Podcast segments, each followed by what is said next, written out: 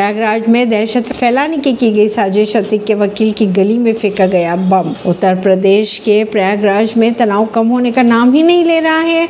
अगर बात करें मंगलवार दोपहर की तो एक गली में देसी बम फेंका गया। कहा यह जा रहा है कि जिस गली में ये बम फेंका गया, वहाँ अतीक अहमद के वकील का घर भी है। उत्तर प्रदेश के प्रयागराज की कटरा गोबर गली में एक देसी बम फेंका गया। इस गली में माफिया अतीक अहमद का वकील रहता है। घटना के बाद से लोगों में दहशत का माहौल है। फ़िलहाल बम से कोई हताहत नहीं हुआ।